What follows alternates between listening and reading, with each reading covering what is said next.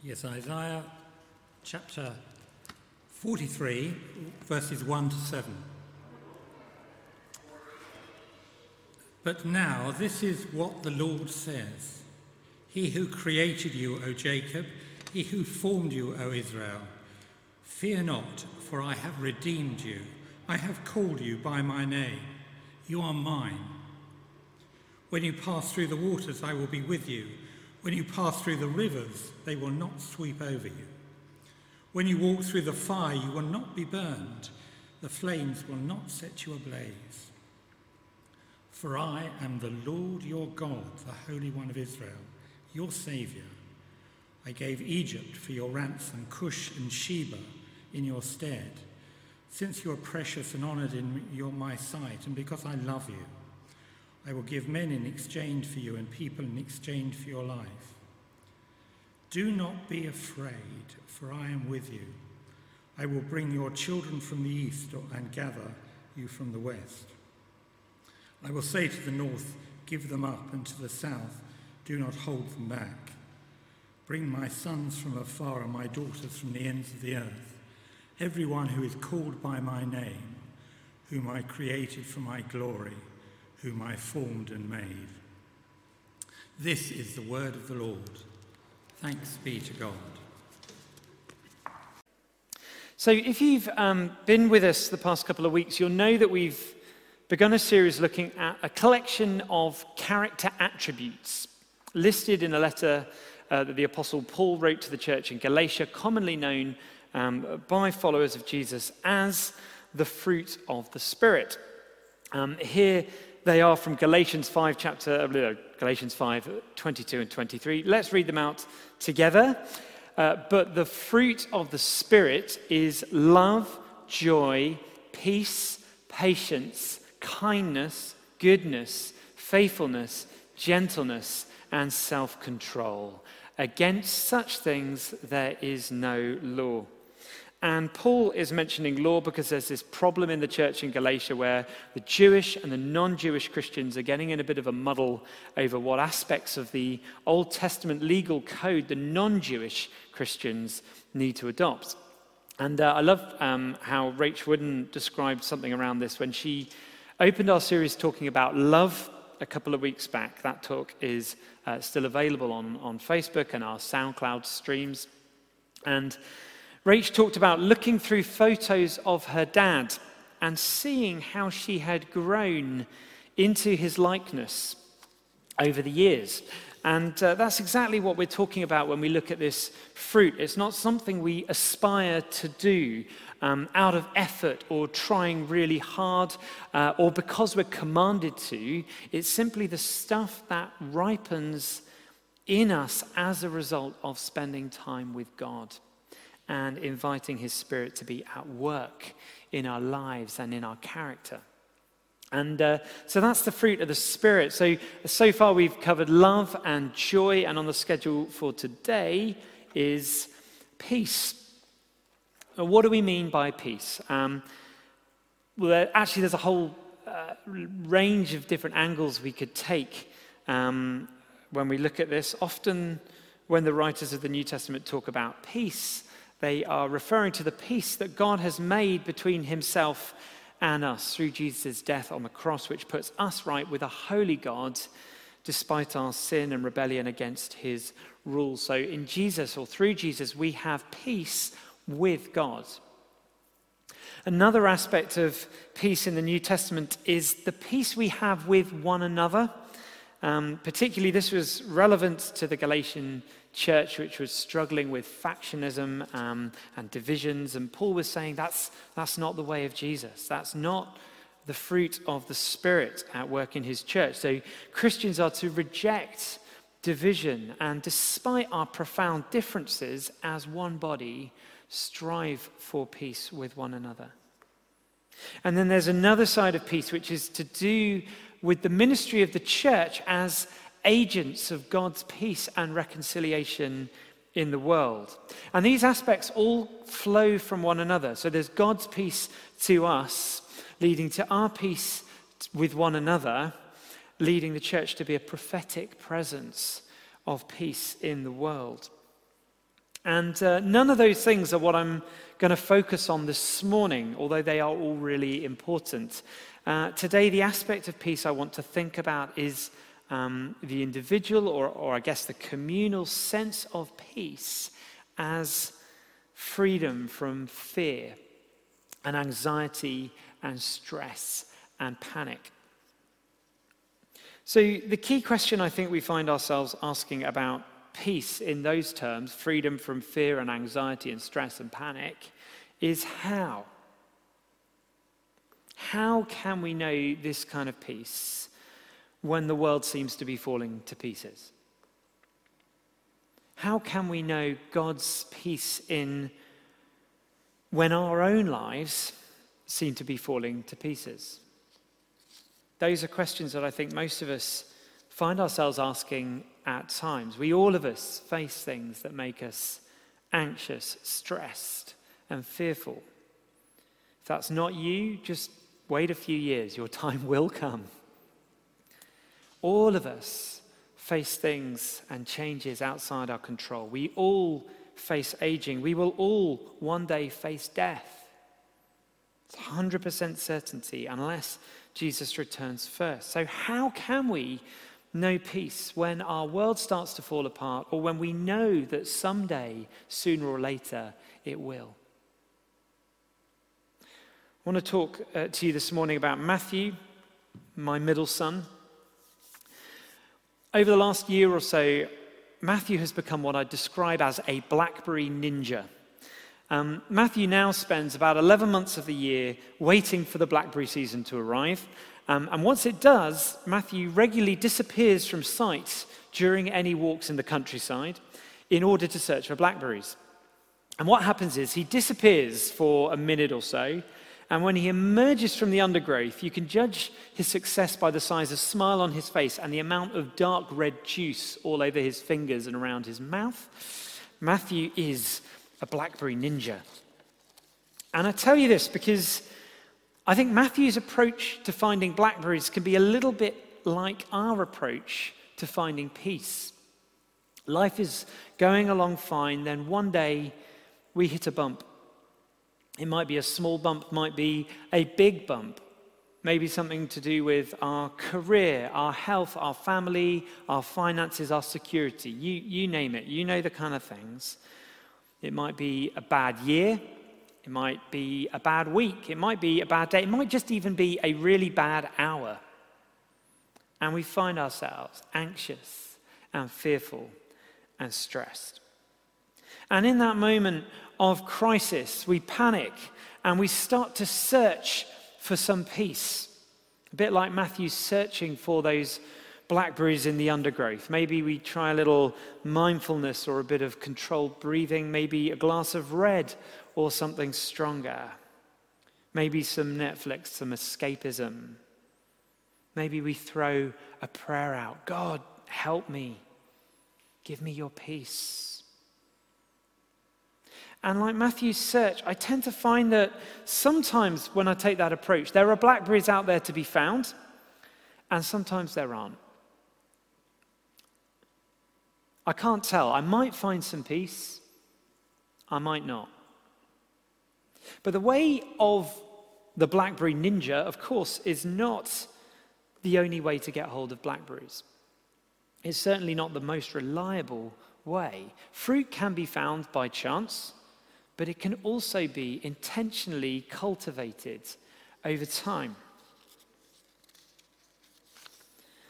We cultivate fruit, don't we? We plant the seed, we nourish the sapling, we water and feed the plant, we protect it from pests before hopefully down the line guaranteeing a harvest. We know that there will be fruit to find because we have cultivated it. And I want to suggest this morning that when it comes to peace, intentional, intentional cultivation over time beats the Blackberry Ninja approach. And our reading highlights uh, a few aspects, I think, of how we can cultivate the fruit of peace in our lives so it's there to draw upon when we most need it. So let's look at Isaiah 43. Isaiah, it's um, written, it seems, either side of the defining national tragedy for God's people in the Old Testament. The exile where um, the people of Israel were taken off first by the kingdom of Assyria and then by the ultimate baddies of the biblical story, Babylon. And so the context of peace in Isaiah is not the good times, it's not the happy times. It's a time of national disaster and crisis, suffering, heartache, uh, death, and destruction. A whole people group is decimated and trafficked hundreds of miles into slavery.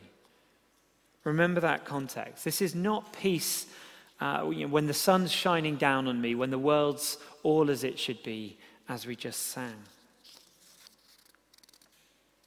But it's in the midst, possibly um, coming off the back of this collective trauma, that God speaks peace to his people in these verses of Isaiah. And I just want to highlight, I guess, two principles that I see for cultivating peace from these verses. So the first one is know God and understand the bigger picture. This is Isaiah uh, 43, verses 1 and 3. But now, this is what the Lord says He who created you, Jacob, he who formed you, Israel, do not fear, for I have redeemed you. I have summoned you by name. You are mine. For I am the Lord your God, the Holy One of Israel your Savior. These verses are full of God reminding his people who he is, where they have come from, and where their destiny lies. And this is um, important because they are in this really tough moment. Um, you know, even after the return from exile, it was a time of heartbreak and failure, which rumbled on for another 400 years or so until Jesus appeared on the scene. They weren't glorious times. And in order to know peace in the hard moments, we have to get to know God, the God in whom we put our trust, and to understand the bigger picture. You are held in the hands of the God who loves you and made you. Out of his free choice, out of all the infinite possibilities, he made you. But from childhood, we learn that the people who are most able to give us that sense of peace are the people that we know and trust. Think of the child lost in the supermarket, seeking help from an adult that they don't know. Now, that adult can help them, but they don't have the kind of relationship with them that enables them to feel secure and at peace. That comes when the adult manages to help them return to their parent or carer. God has given us His Word, the Bible, so that we can know Him. He sent Jesus so that we would know exactly what God is like. He's given us His Spirit so that we can understand what we read and experience something of His presence and love for us. But unless we invest time in actually getting to know God, reading His Word, praying, God will only ever be that helpful adult in the supermarket, not the familiar, loving parent by whose presence we can uh, experience and enjoy security and peace in times of trouble. So, question number one actually, there's two questions here. What are you planning to do to get to know God better between now and Christmas, let's say? What are you planning to do? What are you doing to make sure you grow in your understanding of the bigger picture? Because if knowing God and knowing the bigger picture are the things that enable us to have that peace and that security in Him, then how are we going to, how are we actually actively cultivating that? I'll offer a, a, a few suggestions about that in a bit. So, first, um, know God and understand the bigger picture. Second, be realistic and don't look for peace in the wrong places. This is uh, Isaiah 43, verses 3 and 4. I give Egypt for your ransom, Cush and Seba for, in your stead, since you are precious and honored in my sight. And because I love you, I will give people in exchange for you, nations in exchange for your life. Do not be afraid, for I am with you. I will bring your children from the east and gather you from the west. I will say to the north, Give them up, and to the south, Do not hold them back. Okay, so context needed. In ancient history, Israel was essentially, think of it like a political football, always at risk of being kicked around by its kind of mighty regional superpower neighbors. So we've talked about Assyria and Babylon um, to the north and to the east. To the south was Egypt. And at one time, or any one time that those nations, those big nations went to war, Israel kind of stood between them and often got kind of steamrolled in the process. Israel was the invasion route for huge uh, international conquests. And so through its history, we see God's people, at times, Israel sought refuge from one of those superpowers, particularly from Egypt. So, the, the point that God is making in Isaiah, um, and, and particularly around this passage, is, is not that Egypt is bad per se, but God is saying, don't put your trust in Egypt. Don't seek your protection there. Don't go there. Seek your peace from me. Egypt will let you down. There are plenty of examples of um, that in the Old Testament.